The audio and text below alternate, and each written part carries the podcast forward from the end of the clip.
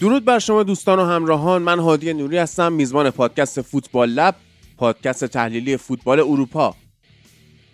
فوتبال یه بازی که 22 نفر برای 90 دقیقه دنبال توپ می‌دونن و ما اونو واسهتون تحلیل می‌کنیم.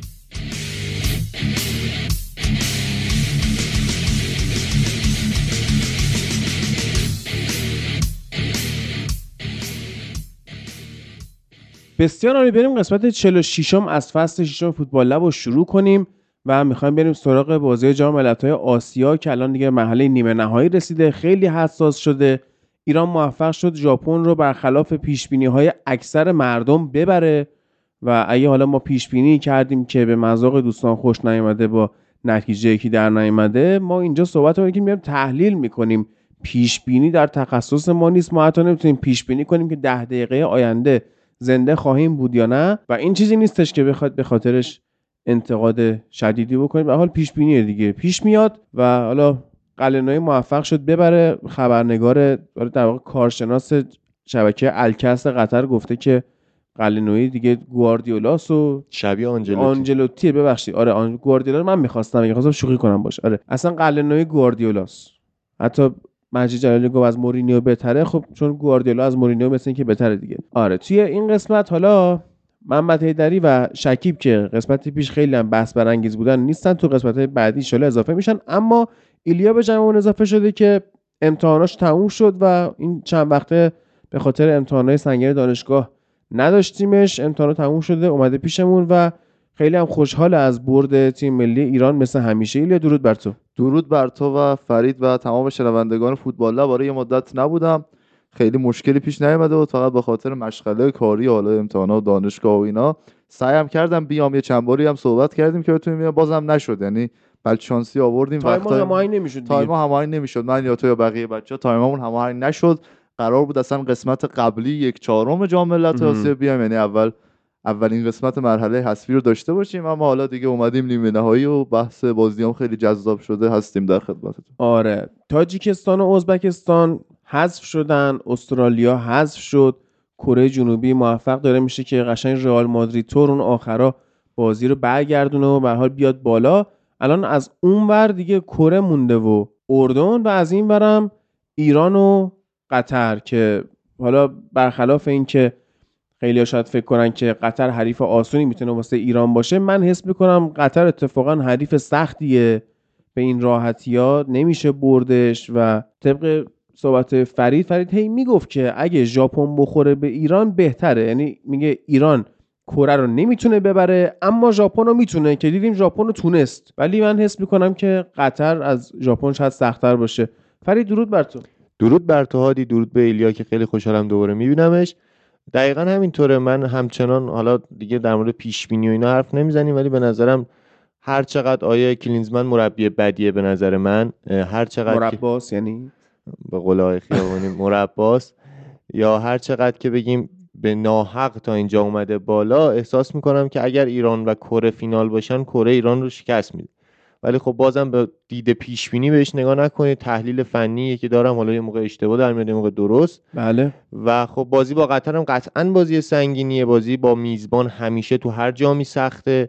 مخصوصا اینکه امروز دو روز قبل بازی دارن جابجا جا می‌کنن استادیوم یعنی بازی قرار جابجا بشه. بعد ایران شکایت کرده. گفته من قطعا قبول نمی‌کنم که دو روز قبل بازی میزبانی جابجا جا بشه در واقع یعنی چی؟ بیان یه ورزشگاه دیگه ورزشگاه بازی کنن؟ رو عوض کنن دقیقاً. خب هر کاری برای اخلال تو تمرکز ایران استفاده میشه. حالا ایران هم نه هر بالاخره میزبانه داره تلاش می‌کنه تو همه بازی تلاششو می‌کنه هر شامورتی بازی که آره. آره.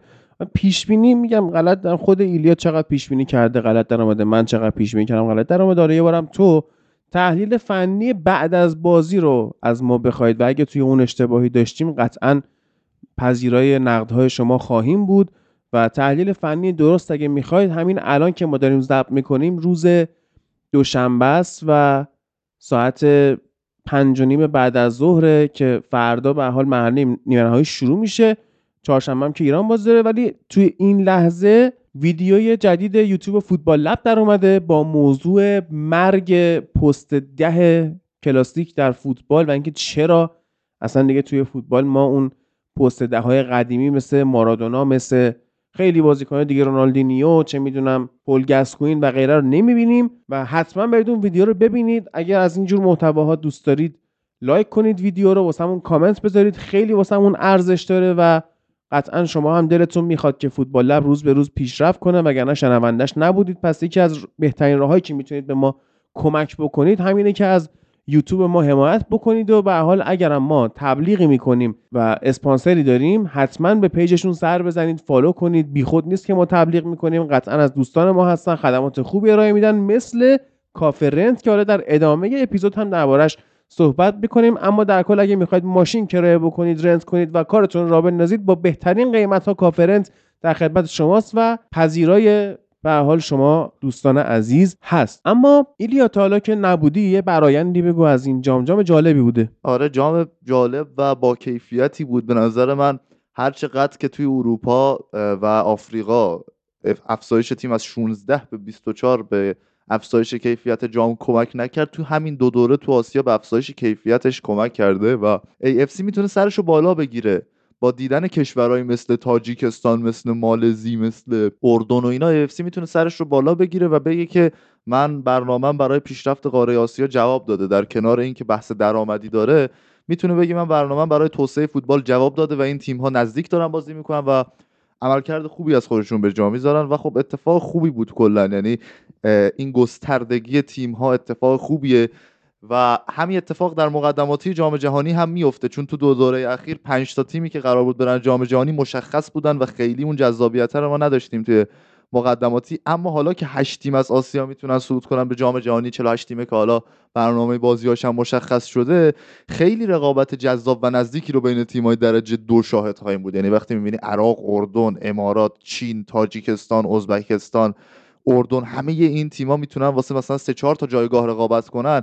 یکی اینکه این رقابت خودش خیلی جذابه به خودی خود و یکی هم اینکه کار اون 5 تا تیم ایران عربستان استرالیا کره و ژاپن دیگه اندازه دور قبل مشخص و راحت نیست چون تیما با انگیزه بیشتری میان بازی می‌کنن. حتی تیمایی مثل سوریه هم می‌تونن خیلی اذیت کنن و عملکرد خوبی از سوریه هم دیدیم در این جام و کلا به نظرم جام با کیفیتی بود و یک بخش کیفیتش که کیفیت تیم ها بود. مربیان خوبی در اینجا بودند. خیلی بیشتر از آفریقا و اصلا نمی‌تونستی مربیای معروف بله. آفریقایی نام ببری. بله حالا این یه بحث دیگه است. حالا درسته که ستاره های بیشتر تو جام های آفریقا هستن ولی یه بحث دیگه هم که اینه که با توجه به اینکه کشورهای توسعه یافته و در حال توسعه بیشتری هم تو خود آسیا هستن به نسبت آفریقا سرمایه گذاری و برنامه ریزی فدراسیون های فوتبال آسیا چه از لحاظ تیم های پایچه تیم ملی خودشون و آوردن مربی های خارجی تراز اول یا حداقل مربیایی که بلدن تو خاور میانه و کشورهای شرق آسیا کار کنن خیلی بهتر کرده کیفیت این تیم ها رو از تیم های آفریقایی درسته شاید مثلا ما ریاض محرز و محمد صلاح و سادیو مانه در بله. این کیفیت نداشته باشیم تو آسیا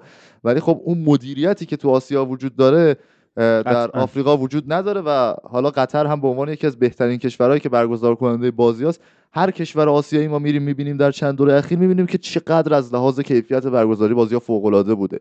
یعنی قطری که 2011 و امسال رو برگزار می‌کنه جام جهانی رو به بهترین شکل برگزار کرده عربستان که دوره بعده که دیگه نگی مثلا همین الان ریاض Season رو که داره برگزار می‌کنه فوق العاده است استرالیایی که اون سال داشت برگزار می‌کرد سال گذشته جام جهانی زنان رو برگزار کرد و خب کشورهای توسعه یافته در آسیا انقدر زیاد هستند که بشه یک مسابقات با کیفیت رو داشت و به نظرم تورنمنت خوبی بود و ما هم به این نیاز داریم که وسط بازی های شبیه به هم اروپایی که کلاس و کیفیت بالایی داره اما مثل قدیم خیلی نیست یه یک ماهی فاصله بگیریم و ببینیم بقیه دنیا چه خبره. آره تورنمنت جالبی بود و حالا گفتم تو قسمت قبلی هم من خودم اولین باری بود که تو زندگیم جام های آسیا دنبال می‌کردم و حالا تجربه بدی نبودش. توی قسمت قبلی فوتبال اگه شنیده باشید توی بخش انگلیس به حال شکیب عزیز دچار بیماری خیلی شدید شده بود که اصلا نمی‌تونه صحبت کنه و ما امروز به خاطر اینکه ارتباط برقرار کردن از طریق اینترنت خیلی سخت شده ضبط و آفلاینش کردیم محمد رو من پیام داده. گفته که محمد گفت حرفهایی داره که بعد از آخرین بازی ایران می‌زنه. حالا چه قهرمانی چه نایب قهرمانی؟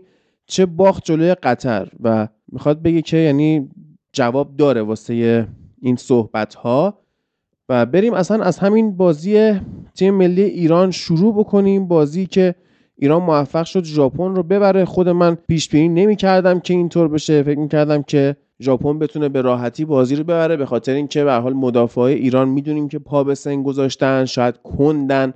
ولی چیزی هم که حالا باز قبلا خودم اشاره کرده بودم این بود که امیر قلنوی تورنمنت حذفی رو بلده و اینکه بچه ها ایراد می‌گرفتن چرا اسکواد تیم ملی ایران پیره مثلا چرا امید ابراهیمی سن و سالدار رو دعوت کرده و این نمی‌تونه. دیدیم که اتفاقا امید ابراهیمی یکی از بهترین بازیکنان این بازی بود و تجربه اتفاقا توی تورنمنت حذفی خوب جواب میده. همون جوری که مثلا آیه مانچینی کیلینی پا به سن گذاشته رو دعوت کرده بود و هیچ مشکلی هم با سنش نداشت.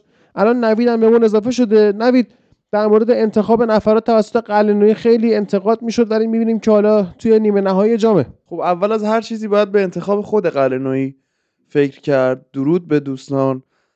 اینکه انقدر سریع در مورد انتخاب خود قلنوی میگم چون شاید اشتباه نکنم درست ترین انتخاب بود. خیلی خندهدار به نظر می‌رسه. بین اما گزینه‌های داخلی البته. بین گزینه های داخلی و حتی گزینه های خارجی. چه گزینه خارجی می‌تونست آشناتر از قلعه به فوتبال آسیا باشه؟ هیچ گزینه نمی‌تونست این کار رو بکنه و انتقادات و حرف هایی که بعضی ها می‌زنن در مورد قلعه یه ذره شاید منصفانه نباشه. یعنی یه سری هایی که الان ازشون بپرسی آقا رحمان رضایی در جام ملت‌های آسیای 2004 با کی دعوا کرد؟ نمی‌دونن. با کی دعوا کردی لیا؟ بداوی. علی بداوی. خب؟ یعنی یک- سری هایی میان نظر میدن یا یک سری هایی میان منتقد امیر قلعه‌نویی میشن که کلا شاید دو سال فوتبال ایران دنبال نکردن. این خیلی نکته مهمیه. شما اصلا چه فهمی از فوتبال ایران داشته باشید چه point of view ی نسبت بهش داشته باشید و چه نظری بدید در موردش. فوتبال ایران گزینه بهتری شاید از امیر قلعه‌نویی نداشت نداره. خیرالموجودین بود. گفتم چون الان. شما نگاه بکنید مثلا توی بحرین اشتباه نکنم بنتو بود یا امارات؟ اه، امارات. امارات. بنتو امارات بود. بنتو با اینکه قبلش هم کره جنوبی بود ولی بازم فهم بزرگی از فوتبال آسیا نداشت. دیگه الان خود کلینزمن که توی کره جنوبیه به لطف ستاره هاشه که داره میاد تا با اینجا. یعنی آنالیزی شاید نتونه بکنه خیلی از فوتبال آسیا. شناخت کافی نداشته باشه. خود مانچینی دیگه اصلا غریبه ترین آدم ممکن برای آسیا بود و انتخاب عربستان احمقانه بود. دیگه براتون بگم استرالیا استرالیا خب خود آرنولده که آره. یه مربی بومیه. و بحثی که هست در مورد این شناخت از فوتبال آسیا خیلی مهمه. ببینید ضعف و قوت تیم ملی ایران با توجه به نفراتش و با توجه به ساختار فوتبال ایران مشخصه. اما چیزی که توی تورنمنت تعیین می‌کنه یک شناخت درست از فوتبال آسیا و با تجربه بودنه با تجربه ترین مربی که در فوتبال آسیا کار می‌کنه شاید بگیم یکی امیر قرنویی و یکی فیلیپ تروسیه ویتنام که خوب بازی کردن و نتیجه نگرفتن. خب بازی کسی بوده که 2000 ژاپن رو قهرمان جام ملت‌ها کرد. اما چیزی که هست اینه که تورنمنت حذفیه. تورنمنت حذفی هر اتفاقی ممکنه بیفته. ایران به نظر من بازی با سوریه 60 دقیقه اولش بهترین بازی جامش بود تا قبل از بازی ژاپن. یعنی اصلا تیم باید بازی رو می‌برد. اصلا نیمه اول بازی ژاپن هم یکی از بدترین بازی های ایرانه کسی نه نیمه اول من نه نیمه اول رو من بگه هفت دارم چیزه. ببین خیلی میشه در موردش حرف زد ولی کسی نمی‌تونه بگه مثلا ایران خیلی هم خوب بازی کرد. ایران نه. نیمه اول باید اون تلنگر رو می‌خورد. خب اینو باید در نظر بگیریم. فرید تو یکی از تنها آدمایی بودی که خب من نشیندم اپیزود قبلی و فقط یه سری چیزایی از صدای تو میشینم چون تو خونه ضبط شده بود میشنیدمش دیگه. صدای تو که داشتی از امیر قلعه‌نویی دفاع می‌کردی و می‌گفتی آقا نباید این شانس رو قائل نباشیم که احتمال داره ایران ببره و ایران نتیجه بگیره. خب حرف درستی هم بود. ولی اینو از اون ورش هم باید نگاه بکنیم که آقا این آدمی که اینجا رسیده یک دوره ای بدون باخت برکنار شده خب؟ و حقش گرفته شده. یعنی این آدم حقش بود که بیشتر باشه بیشتر شاید به نوعی آب دیده شه. اون موقع فوتبال ایران درگیر یه سری اتفاقات و هواشی بود. و حق داشت که ادامه داشت داشته باشه حضورش تا حداقل تمرینی بشه براش. درسته یا نه؟ درسته. من موافقم که امیر قلعه‌نویی احتمالا بهترین گزینه داخلی برای سرمربیگری بود ولی حالا دیگه تو خارجی خیلی بحث نکنیم چون به نظرم می‌تونه مربی خارجی زیاد ما خیلی مربی خارجی خوب هم داشتیم تو آسیا و اینکه مثلا مانچینی مربی اشتباهی بود و من قبول نمی‌کنم. حالا دلیل نمیشه چون تو پنالتی ها به کره باختن مربی بدی بشه مانچینی یا به درد آسیا نخوره. و ما قهرمان آسیای خارجی هم داشتیم. قهرمان آسیا که مربیش آسیایی خب نبوده. اصلا فلیکس سانچز دوره قبلی آسیایی نبود. دقیقاً نه همینطور. اصلا م- یکی از مشکل یکی از چیزهای جالبی که در مورد جام ملت‌های آسیا وجود داره اینه که اکثر مربی های قهرمان آسیایی نیستن. فکر دقیقاً. می‌کنم تو قرن 21 فقط آنجا پستکوغلو که اونم یک مربی بومی استرالیایی ولی یک مربی بین المللیه یعنی یک مربی صرفا استرالیایی و بومی نیست و از اغلوش مشخصه آره رگه های داره. یونانی داره. یونان. و خب مثلا دوره قبلی سانچز قبلش زاکرونی بوده. حالا 2007 عراق با مربی بومی بود. 2004 زیکو بود توی ژاپن بله. اگه اشتباه نکنم. و 2000 تروسی قبلش هم 96 عربستان نلوینگادا بود. و مربی های خارجی خیلی تاثیرگذار بودن. اما الان من می‌خوام بگم بحث تورنمنت ملی یکی این که امیر قلعه‌نویی جایی باید باشه که آتش نشون دادن خودش رو داشته باشه. خیلی انگیزه امیر قرنی. سالها دنبال این بود. سالها دنبال این بود که تو تیم ملی خودش رو ثابت کنه. یعنی شاید تو گلگهر حالا با وجود اینکه پول داشتن عمل کردش هم قابل قبول بود شاید تو تراکتور و اینا دیگه نیاز نداشت خودش رو ثابت کنه. دیگه نمی‌خواست تو دوره دوم استقلالش خودش رو ثابت کنه و اینها. اما چون یه بحثایی هم داره از لحاظ شخصیتی که شاید خود استقلالی هم با وجود اینکه پر افتخارترین مربیشون خیلی هاشون دوستش ندارن علی قلعه‌نویی امین قلعه‌نویی به خاطر اردشیر قلعه اردشیر قلعه‌نویی رو. به خاطر شخصیتش. اما توی تیم ملی خیلی انگیزه داره و برای ثابت کردن خودش این کار داره اما من کلا میگم حتی اگر ما به سوریه هم میباختیم به خاطر اتفاقات تورنمنت بود یعنی من این حرفی که بارها می‌زنم اینه که مربیای ملی الان در مورد مانچینی گفتی در مورد ساوتگیت میگن و من. به عنوان کسی که طرفدار تیم ملی انگلیس نیستم خیلی دفاع می‌کنم از ساوتگیت و میگم این جوی که تو انگلیسی یا بر علیه ساوتگیت دارن اشتباهه یه جایی البته نیست. می‌تونه به. ضرر قلنویی بشه ها خب ببین این نکته کجاشو باید بر- بررسی بکنیم امیر قلنویی این آتشی که داره از طرفی هم فشار زیادی رو بازیکن‌ها میاره یعنی اون بازی اول اون جمله زیبایی که مجید حسینی گفت که آقا. درود بر مغزت بازی با هنگ کنگ بود بله. بکنم درود بر مغزت و مثلا حتی بازی سوریه به نوعی می‌شد دید که بازیکنان انگاری از امیر قلعه‌نویی میترسن که کم آوردن یا حتی مثلا ترسیدن تا یه جایی می‌گفتیم سوریه رو دست کم گرفتن ولی از جایی بعدش انگاری ترس از امیر قلعه‌نویی بود. ترس بازی از این فشار بود. نه. نمیمیرن نه. نمیشه. بحث اینه که ما بازی هایی که خوب بازی کردیم کاملا کار تاکتیکی درستی داشتیم و بازی هنگ کنگ که بعد بازی کردیم ایده تاکتیکیمون اشتباه بوده با اون نفراتی که تو زمین رفته جلو. بازی سوریه هم درست بوده اما میگم جام نیاوردن تو تورنمنت های ملی به اتفاقات هم بستگی داره. ما با ضعفمون گل می‌خوریم. اتفاق اذیت کرده تیمو. هم صادق محرمی مصدوم بوده که دفاع راست مورد اول قلعه‌نویی واسه این جام بوده حداقل. ما می‌دونیم رامین رضاییان بازیکن بهتری. اما بر اساس تاکتیک تیمی شاید تو این جام قلعه‌نویی بیشتر بخواد از رامین رضاییان استفاده نکنه و مثلا ساق محرمی رو استفاده بکنه. بعد کنعانی نبوده و می‌دونیم که زوج شجاع و روزبه چشمی زوج خیلی درست نیست. اما توی بازی ژاپن ما به خاطر اتفاقات فوتبال نبردیم. یه دقیقه وایسا نبردی به خاطر اتفاقات به خاطر فوتبال نبردیم. تاکتیکی و فنی بردیم جور خبری بود چیزی نبود. ببین اولا که من یه جواب به نوید بدم حالا نمی‌دونم. اینکه یکی ندونه که رحمان رضایی با کی دعوا کردن دلیل نمیشه که نتونی تحلیل کنی تیم میلیون نه دیسم به تو نبود. نه نه کلا. اصلا ما. می‌تونیم مثلا یه مربی مربی خارجی که اصلا فوتبال آسیا رو ندیده می‌تونه تحلیل کنه در مورد آسیا. بالاخره نظر خودشه خب. تحلیل خودشه. اسکولز و گسکوین می‌کنن آره. نکته دوم اینه که ببین امیر قلنویی یه سری ریسک ها کرده که اون ریسک ها جواب داده. و من بعد بازی قبل بازی با ژاپن برگشتم گفتم بچه این ریسکی که کرده فعلا ما سوریه رو تو پنالتی بردیم.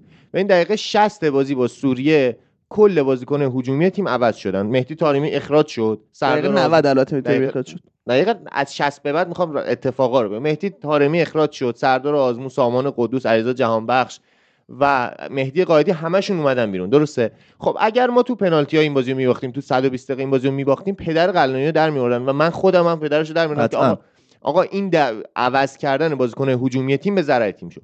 اما ما با اون ریسک جواب داده اصلا تو پنالتی بردیم اصلا با شانس اون بازی رو رد کردیم. و بازی با ژاپن این که بازیکن هجومی تیممون استراحت کرده بودن خیلی به نفعمون شد. بحث و این و اینجا باید اتفاقا به این کردیت بدی که امیر قلعه‌نویی تعویض نکرد در بازی ژاپن. دقیقا. دقیقاً. خب اصلا این اجازه رو پیدا کرد که تعویض نکنه. با- ولی خب اگه بازی با سوریه حذف شدیم باید فوش می‌خورد. الان می‌تونیم بگیم کار خوبی کرد بله. کار درستی بود. الان می‌تونیم بیشتر در مورد خود بازی به صورت فنی حرف بزنیم و حالا جزئی تر جز از خود قلعه نوعی بگذریم. و یه چیزی که وجود داشت در مورد ژاپن اینه که ژاپن تیم مالکیته و تیم خوبیه. اما چیزی که ما تو بازی دوستانه و جام جهانی دیدیم اینه که این وقتی بخواد فوتبال انتقالی و سری بازی کنه راحت تر به گل می‌رسه تا اینکه بخواد جلوی عراق و ویتنام با مالکانه بازی کردن به گل برسه. من قبل از بازی با توجه به اینکه مهدی طارمی رو هم از دست داده بودیم نظرم روی این بود که امیر قلعه‌نویی با توجه به اینکه این رو تو بازی دوستانه امتحان کرده تیم رو برمیگردونه به اون فرمت آشنای هشت ساله کیروش یعنی 4 1 4 1 یعنی یک چیزی که تیم باهاش آشناست و خود قلعه‌نویی این هوش رو داره که تیم رو برگردونه روی اون فرمت و تیم وسط زمین رو پر کنه و بگیره از محوریت امید ابراهیمی. آره. و چیزی که من فکر می‌کردم و حساس می‌کردم بازی انجام بشه این بود و یعنی نظر خودم این بود که ما احسان حاج صفی رو بذاریم کنار سامان قدوس سعید. عزت اللهی عقبتر باشه و میلاد محمدی چپ باشه. چرا؟ چون فکر نمی‌کردم امید ابراهیمی تو این سن این کیفیت و توانایی بدنی رو داشته باشه. به خاطر این فکر می‌کردم احسان حاج صفی رو بذاریم کار درست تریه و اصلا با توجه به ضعفایی که تو بازی ها دیدیم احساس می‌کردم که احسان حاج صفی با اینورت کردنش بیشتر بتونه آره، و میلاد محمدی. این چیزی این چهار یک چهار که بدون یه چالشی هم که داشت این بود که تارمی رو می‌خوایم چیکار کنیم؟ اگه قرار چپ قایدی یا محبی رو بازی بدیم. اما با توجه به اخراج شدن تارمی دیگه کار راحت تر بود برای اینکه این تاکتیک رو بچینیم. اما یکی اینکه امید ابراهیمی تونست این کار رو انجام بده. ژاپن چند تا نقطه قوت داره. ژاپن یک تیم راست حمله است. یعنی چی راست حمله؟ یعنی از سمت جناح راست حمله بیشتر می‌کنه؟ حملاتش از جناح راست اگرم آمار رو نگاه کنیم. متوجه این موضوع میشیم که بیشتر کارهای ترکیبی و مثلث ایجاد کردناشون از سمت راسته و همینجوری بحرین رو واقعا اذیت کرده بودن و اه، ما یک نیاز به بازیکنهایی داشتیم که سرعت داشته باشن و استقامت بهتری داشته باشن در طول 90 دقیقه. و به خاطر شرایط سنی و به خاطر شرایط بدنی مهدی قائدی خیلی حرکت درستی بود که حاج صفی قائدی رو خارج کنیم محبی و میلاد محمدی رو بیاریم. این یک حرکت درستی بود که برای سمت راست تیم ژاپن استفاده شد و به نظرم جواب هم داد چون میلاد محمدی از لحاظ آماری دریبل نخورده و محبی هم که حالا با وجود اینکه به نظرم بدترین بازیکن تیم توی بازی با سوریه بود و یعنی میشه- حتی اخراج تارمی هم مقصر بود. محبی بود آره. میشه در مورد یه دقیقه اینجا استاپ کنیم من در مورد این به این محبی یک فایده ای داره که هم بازی با سوریه به دردمون خورد هم بازی با ژاپن. برمیگرد عقب؟ نه نه نه نه. بازیکن ببین الان ما بازی سوریه ده نفره شدیم. محبی به عنوان بازیکنی که هم وینگر بود هم میومد کنار سردار آزمون تو بازی با سوریه کمک می‌کرد به حمله. درسته از نظر دفاعی اذیت کرد. هزار بار از بغل محبی فرار کردن. ولی اون به خاطر اون کار سختی بود که بهش دادن. هم وینگر باشه هم مهاجم باشه. تو بازی با ژاپن هم از این استفاده شد. چندین بار ما از راست ارسال کردیم و این محبی وینگر بود که نزدیک می‌شد به آزمون. با توجه به اینکه 4 2 3 1 تبدیل بازیمون تبدیل شده به 4 2 3 1 و و سامان قدوسی مقدار اومده بود جلوتر. این باعث شده بود که محبی هم وینگر باشه هم بتونه جای تارمی به عنوان مهاجم دوم به تیم کمک کنه. ما اگر سر... اگر سامان قدوس رو یه بازیکن پست در نظر بگیریم بیشتر به سمت چپ می‌رفت. چون محبی می‌رفت جلوتر کنار سردار آزمون و سامان قدوس یه بازیکن پست دهی نبود که به سمت راست و چپ به طور مساوی تقسیم بشه. بیشتر اون فضای سمت چپ جای محبی رو پر می‌کرد. دقیقا این هوشمندی تغییر استراتژی در بازی های تورنمنته و بازی های ملی. یعنی به من برانکو مربی فوق العاده یه ولی مربی لیگ فوق العاده یه مربی که مثلا 11 تا بازیکن رو آماده کنه قبل از فصل توی یک سال لیگ بره جلو حالا با توجه به مصونیت ها و بازی یکی دو تا رو عوض کنه دیگه. و خب تو عمان هم همین مشکل داشت تو تیم ملی 2006 هم مشکل داشت. و قلعه‌نویی دو تا تغییر تاکتیکی مناسب داشت تو این بازی. ما تو بازی سوریه جهان بخش رو به عنوان کسی که خیلی لب خط بازی کنه مناسبی نیست توی half space می‌دیدیم و قائدی رو با توجه به کیفیتی که لب خط داره به عنوان بازیکن لب خط می‌دیدیم. حالا که تارمی نیست یک تغییر درست در حملات تیم به ویژه در نیمه دوم شکل می‌گیره. این که برنامه این باشه که توپ دوم رو برسونیم به جهان بخش و قدوس و از این طریق محبی بیاد بزنه داخل و فرار دقیقاً. کنه این یه چیزیه که خیلی فرق داشت با بازی سوریه و کاری که جهان بخش تو این بازی درش استاد بود و به نظرم هر چقدر که تو بقیه تورنمنت من انتقاد داشتم به بازی جهان بخش و ضعیف بود تو این بازی فوق العاده عمل کرد هم سر گل اول و همین که حالا گل دوم رو با خون سردی تمام زد. به بهترین شکل خیلی عجیبه ها. یعنی اینکه ایرانیا بیان هفت تا پنالتیشون تو جام رو همه هم خوب گل کنن خیلی عجیبه. هم بالا می‌زنن. همه بالا خیلی اصلا گوشه چیز جالبیه. دقیقه 90 اون خیلی اه، ترس خیلی. ولی حالا یه سوالی میشه دو تا سوال در واقع. شما به صورت انفرادی و نفرات دارید صحبت می‌کنید ولی در مورد تاکتیک کلی؟ چیز بز- بذار بگم. تاکتیک دفاعی تیم صحبتی نکردید هنوز و البته تاکتیک هجومیش به چه نوعی؟ به نوع kick and rush. اگر گل دوم سردار آزمون که البته یعنی گل دوم ایران که آفساید شد سردار آزمون خیلی عجیبی هم این توپ به واسطه یه لپ کمر آقای سردار آزمون گل نشد. که گفته بود اگه سهراب سپری رو داشتیم اگه سهراب گل- سپری رو داشتیم این توپ گل بود. آره. آره. منم بودم اوکی آره خود ایلیا هم حتی این فرصت رو داشت ولی من قطعا بیشتر از یک آفساید کامل رو طی کردم ای این. گل این گل kick and rush خالص بود. چیزی که امیر قلعه‌نویی انگاری سالهای سال کار کرده بود در موردش خب همینه من می‌خواستم اشاره فرار کنم. درستی که سردار آزمون داشت. سردار آزمون با اون هیکل گندش ولی همیشه تو فرارها خوب بوده. همه دارن انتقاد می‌کنن یه جورایی حتی مسخره می‌کنن. میگن قلنویی داره با بکش زیرش میره قهرمان. خب بذار بشه. اگه می‌تونه با بکش زیرش به قول شما قهرمان شه خب بشه. من بکش زیرش نیست که. من قطعا اگر با بکش زیرش هم قهرمان بشه نوش جونش ولی اصلا بکش زیرش نیست خب؟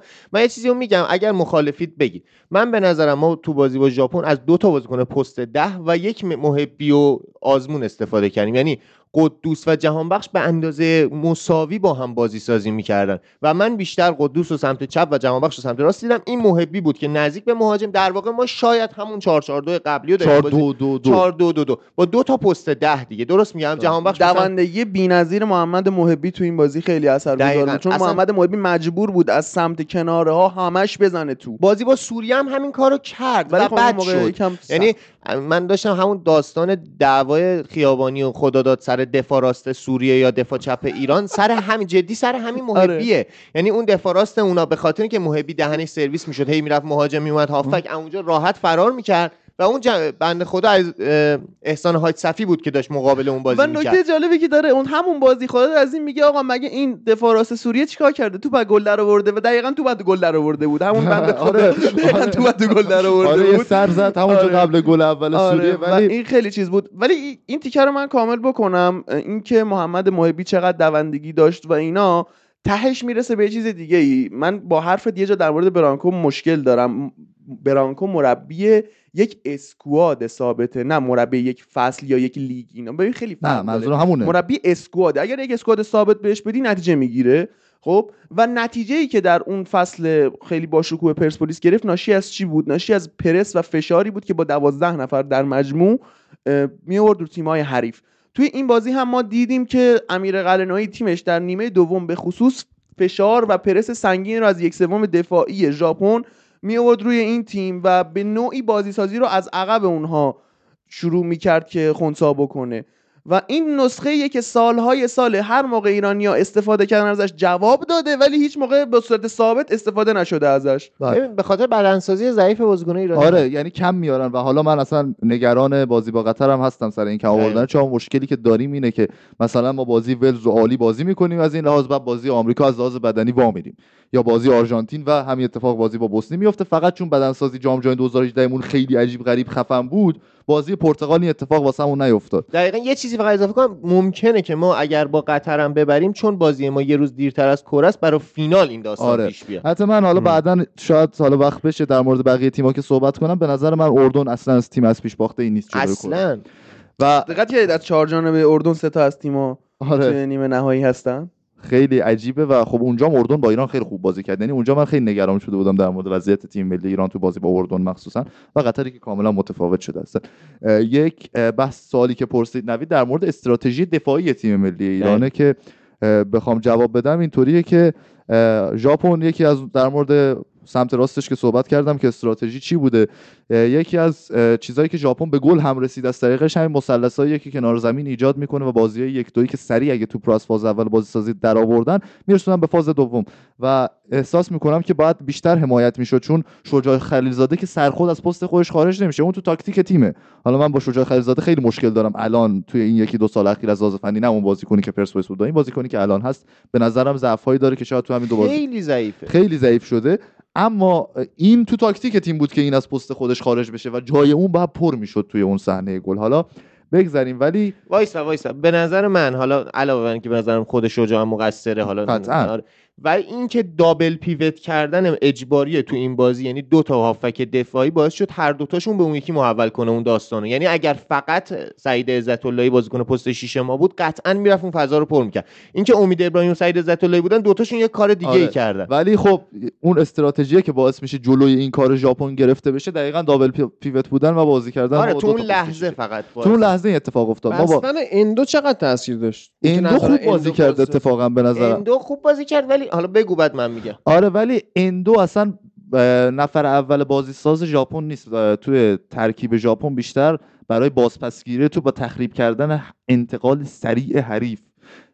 اندو کار می‌کنه و به خاطر همین دقیقا کار درستی. ما اگه می‌خواستیم مثل بازی قبل تارمی رو بیاریم توی یک سوم میانی یا سردار رو بیاریم عقب بعد از اونجا بازی سازی کنیم اندو جلوی ما رو می‌گرفت. ولی خوب ما بردیم بازی رو از سمت بازی سازی برای کناره ها و اینکه توپو بندازیم تو نقطه کور دفاع ژاپن. و این یه حرکت درستی بود. ولی ژاپن بیشتر بازی سازیش رو سعی می‌کنه وقتی تیم حریف دفاع می‌کنه بیاره رو کناره ها و این جمع شدن درست ایران توی سمت های مختلف باعث می‌شد که این اتفاق شکل نگیره و حضور امید ابراهیمی یکی جلوی این بازی سازی ژاپن از کناره ها رو می‌گرفت. یکی هم اینکه ژاپن اوورلود نکنه سمت راست و توپ رو بفرسته سمت چپ ناهماهنگی مثلث دفاعیشون یعنی سوزوکی و دوتا مدافع وسطشون هم اثرگذار آره بود تومیاسو دیگه. خیلی خوب بازی کرد صحنه می‌خوام، آخر. سوزوکی با کی هماهنگ کلا تو نه اصلا؟ اون که سوزوکی کلا ول معطل بود اون دوتا هم با هم هماهنگ نبودن حتی ژاپن با مثلا تو همون پنالتی حسین کنانی مشخص بود اینا نمی‌دونن کدومشون باید یارگیری آره. بکنه بحث اینه که دفاع شماره 4 از دقیقه اول بازی فهمیدم آقا اشتباه میگه یه صحنه سامان قدوس میاد شوت می‌زنه توپو از پشت این دفاع در میره. صحنه ای که سردار در میره صحنه گلم کشت پنالتی میده اشتباه می‌کنه. همه اشتباه این دفاع شماره 4 داد. تومیاسو خیلی خوب بازی کرد تا دقیقه 90 جز صحنه پنالتی که سوتی داد و سوزوکی هم که واقعا این مسابقات نشون داد که نسخه ژاپنی اونانا بود آره دیگه. دیگه.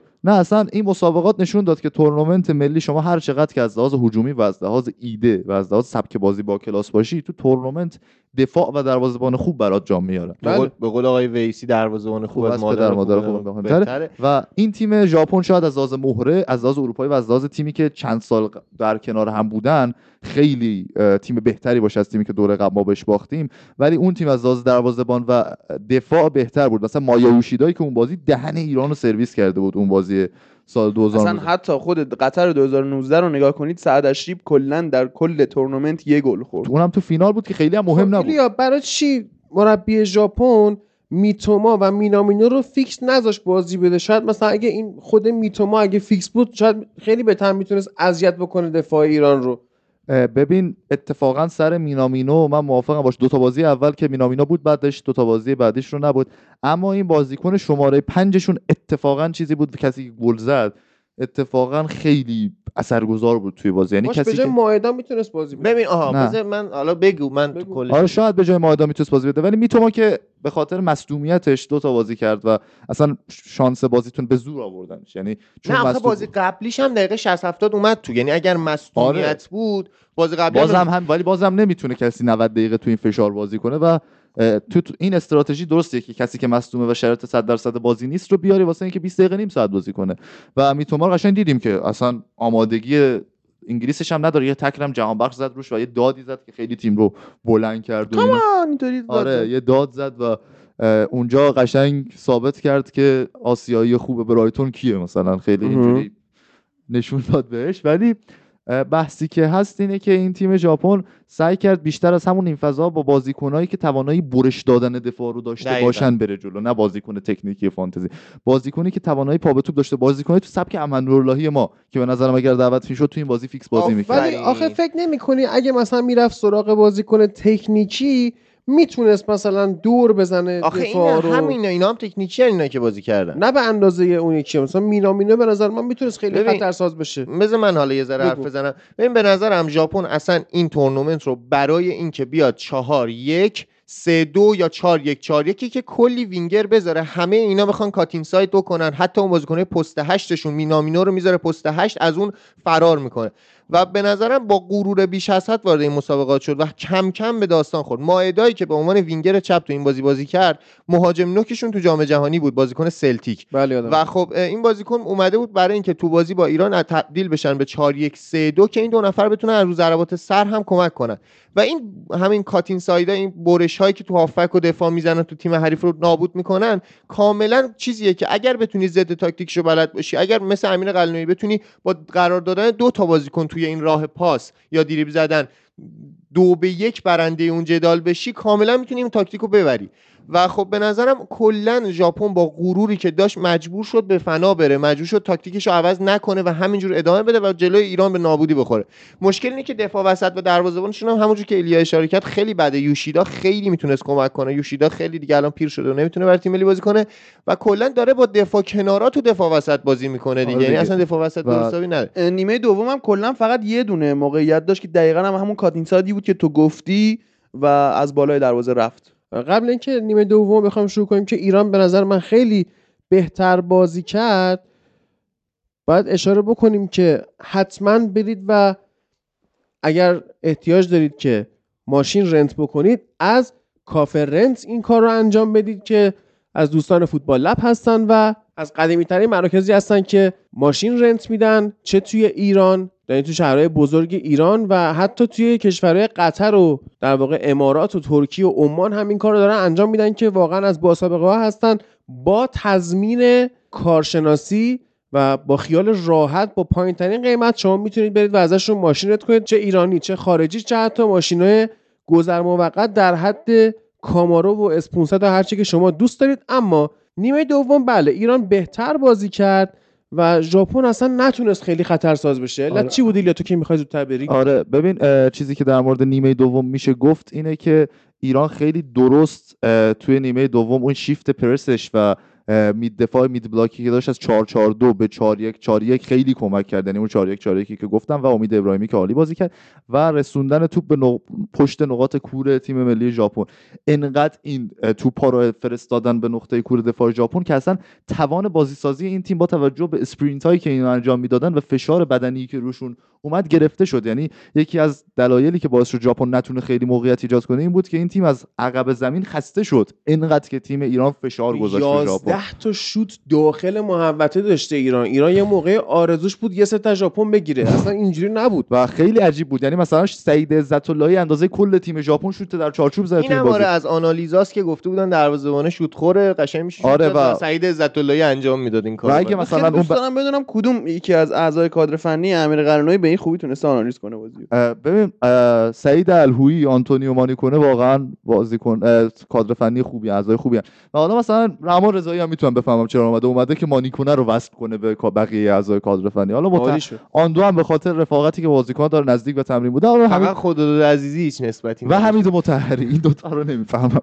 همین متحری هم برای وقتیه که امیر قلنوی نباشه و بیاد کنفرانس یه چیزی این جم... من یه سوال یه ذره هاشه این جمله ای که کریم انصاری فرد گفته به آقای قلنویی که بذار جهان بخش بزنه مامانش دعاش کرده قطعا گل میشه بعد قلنویی گفته مطمئنی گفته من به خدا مطمئنم. یه ذره مسخره نیست. نه من به این خیلی سواله برام که کلا ده ثانیه همون حد فاصل نبود. چجوری اینقدر مکالمه طولانی دیگه برام سواله که رامین رضاییان تو مصاحبه چی گفت؟ یعنی اصلا اون که اصلا عالی. عالیه و- اونا به حالا مسائل دیگری آره اونا مسائل دیگر سال کار نداریم ولی رامین رضاییان هم فوق العاده عمل کرد تو خط دفاع و خیلی خوشموقع رفت. یعنی خوشموقع نفوذ می‌کرد برخلاف چیزی که ما همیشه ازش انتظار داریم. چون من گیری که داشتم تو اینجا این بود که اون استفاده درستی که مراس می‌تونه از رامین رضاییان بکنه رو نکرده بود آقا یکی از چیزایی که هست یکی از نقدهایی که پارسال فکر کنم تو یادت دیگه استاد میگفتش که مراس نمی‌خواد رامین رضاییان رو به این دلیل که رامین رضاییان پشتش همیشه خالی میمونه و با توجه به اینکه عملکرد هجومی خیلی خوبی داره و دیگه دفاع راست خوبی هم پیدا نمیشه تو لیگ ایران مجبوره که نگهش داره. اون استادی که قطعا می‌دونی کدومو میگم. و اون حالا یه نکته ای داره. توی بازی ژاپن انگاری اصلا این موضوع آنالیز نشده بود از سمت ژاپنی ها که آقا رامین رضاییان به شدت پشتش خالی میمونه و آ- البته رامین رضاییان هم اونقدر پشتش خالی نموند. جلو و اصلا خودش کامل میومد جلو. ولی درست و در زمان در زمان درستش مناسب میومد جلو و در زمان امید ابراهیمی و امید. ابراهیمی هم خوب کاور می‌کرد و یک چیز دیگه هم این که اون جهان بخش سمت راست لب خطر نسبت به بازی قبل بازی می‌کرد اصلا دلیل نمی‌شد ما نیازی نداشتیم به اینکه رامین رضایی اونقدر بیاد جلو یه صحنه اومد با استوب سینه توپ رو داد به بیرانوند که اون یک کنش دفاعی فوق العاده بود از طرف رامین رضاییان یعنی هوشی که توی اون صحنه به خرج داد در حد کلاس جهانی بود. و این رو هم بگم واقعا این سیستم 442 پرس توی نیمه اول که جلوی ارتباط خط دفاع و هافبک ژاپن رو گرفت نذاشتن توپ برسه. یعنی اول این قدوس و آزمون بودن که با پرس خودشون جلوی بازیکنی مثل اندو رو گرفته بودن که توپ نرسه به اندو و بعدش حالا تو نیمه دوم این 4 1 4 1 که فرم پرس شد و بازی ابراهیمی یا عزت اللهی کنار قدوس خیلی خوب فضاها رو کاور کرد و ژاپن حالا جواب سوال تو رو بدم. چرا از بازیکن تکنیکی استفاده نمی‌کنه؟ چون توی بازی های مرحله گروهی دید که اگر double team بشن بازیکن‌های لب خطش. وینگرهاش و بازیکن‌های تکنیکیش مقابل عراق یا دقایقی از ویتنام و اندونزی دید که نمی‌تونن خیلی موقعیت خلق کنن. مقابل یک دفاع سنگین نمی‌تونن کار رو انجام بدن.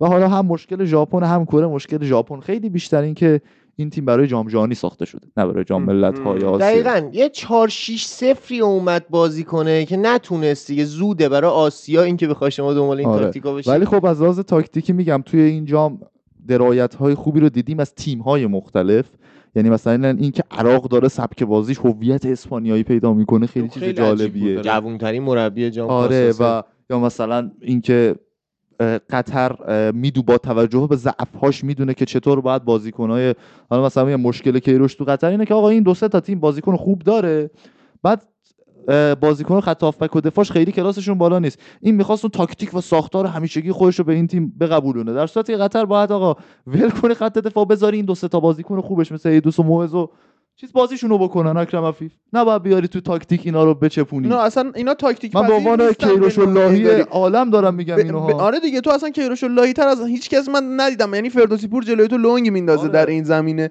ولی اه، یکم در مورد قطر دوست دارم صحبت بکنیم تا تو هستی.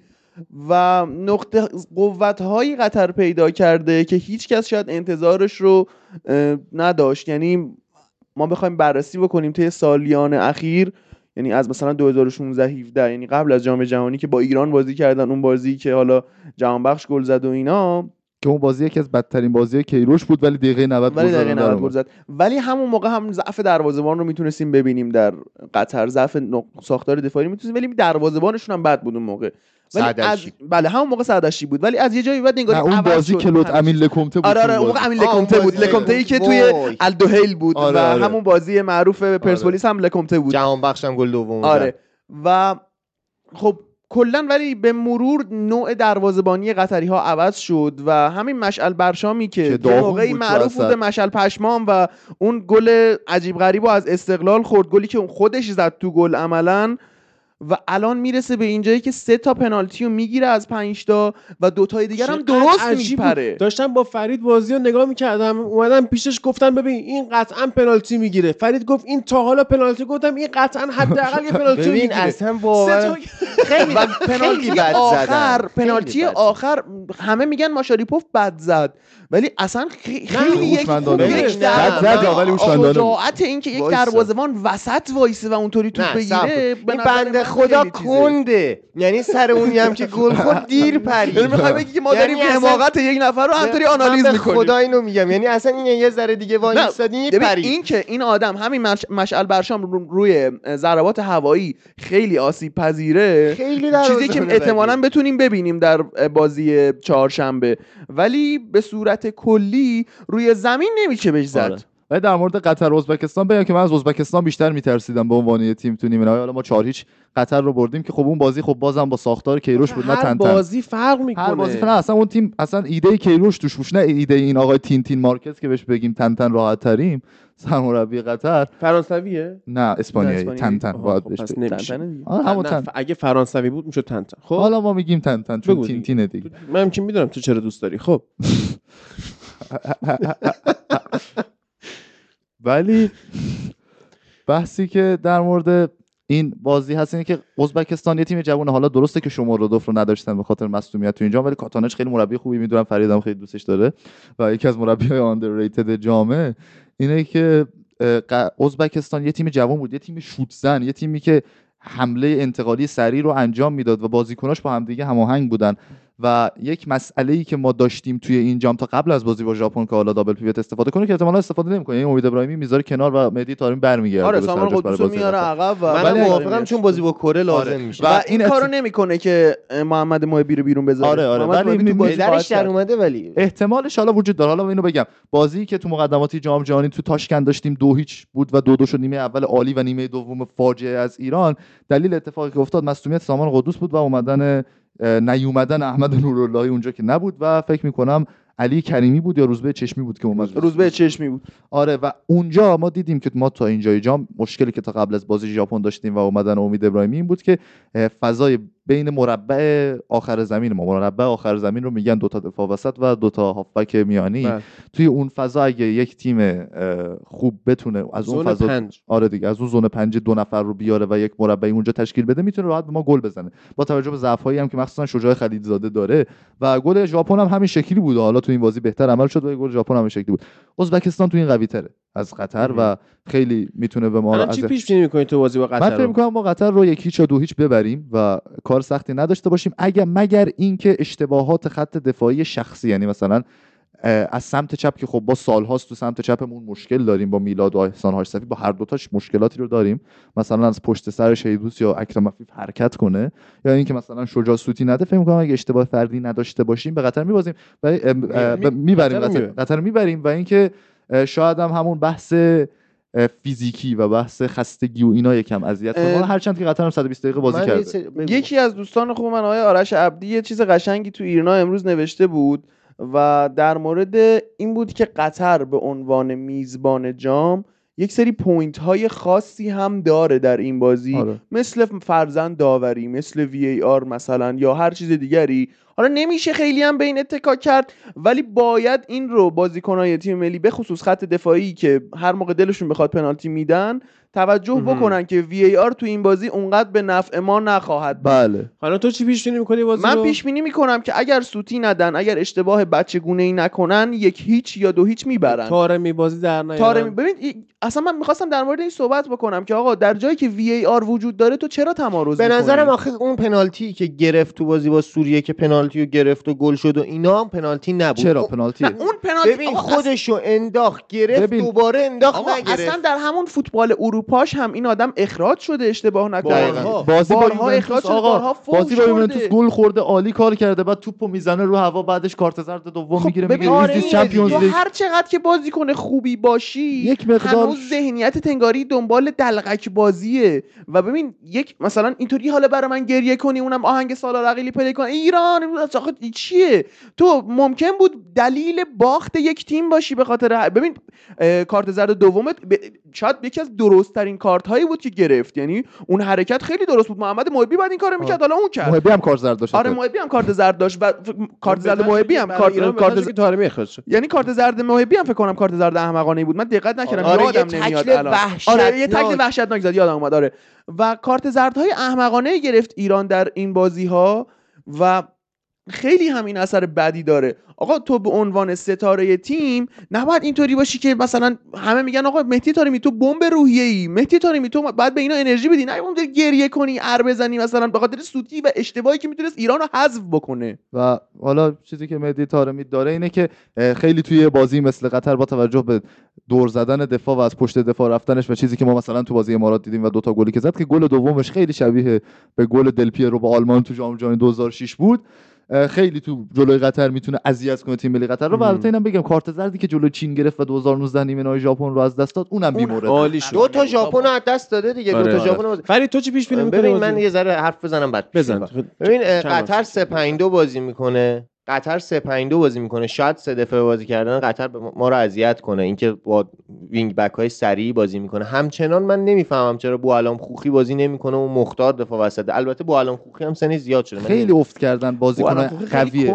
بازیکن قوی اون دورهشون خیلی افت آره، کردن آره. همه تو این چهار و استفاده از حسن الهیدوس با توجه به اینکه سنش رفته بالا توی هافبک توی پست 8 می‌تونه بازی سازی خوبی براشون ایجاد کنه. واقعا ما دیدیم که خیلی عقبتر از معز علی و اکرم عفیف داره بازی می‌کنه و طراحی می‌کنه. ولی با ن- به نظرم مشکلی نداریم جلو قطر. راحت ایران می‌تونه قطر رو ببره. حالا یک هیچ دو هیچ ولی ممکنه که ما گل بخوریم. یعنی اگر تو شرایط عجیبی ما گل اول بازی رو بخوریم این reaction ایران مهمه خیلی ندیدیم که ایران عقب بیفته و چه چه رفتاری. comeback. می‌تونه بزنه آره. زد به ژاپن دیگه نه آره. نه نه بازی با ژاپن بازی خاصیه بازیه که ما نیمه اولش در حالی که یک هیچ عقب بودیم بهتر بازی کردیم ما خیلی من به نظرم نیمه اول ما بازی ما خوبی نیمه- بهتر- بهترین time ممکن ژاپن به ایران گل آره، یعنی آره. اگر ایران اون موقع گل نمی‌خورد بازی همینطوری صفر صفر احتمالاً پیش می‌رفت دقیقه 80 ایران گل می‌خورد بازی آقا ما نیمه اول استراتژیمون درست بود یه بازی پایا پای داشتیم صرفا بدشانسی که توپ خورد به کف استوک به ایرانور رفت تو گل و. اونورم ضربه های قدوس جهانبخش با اختلاف کمی رفت اوت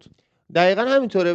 به نظرم بازی ایران قطر بازی خیلی سختی برای ایران نخواهد بود. اما در مورد ایران یه سری چیزای عجیبی وجود قبول دارید نامتقارن ترین تاکتیک رو تو فوتبال آسیا الان ایران داره. یعنی ما دفاع چپمون یه بار یه بار احسان حاج صفی اینورت می‌کنه یه بار میلاد محمدی اوورلپ می‌کنه. توی وینگرامون یه دونه علیرضا جهانبخشه که میاد عقب وای یه دونه محبی میره تو کنار مهاجم بازی می‌کنه.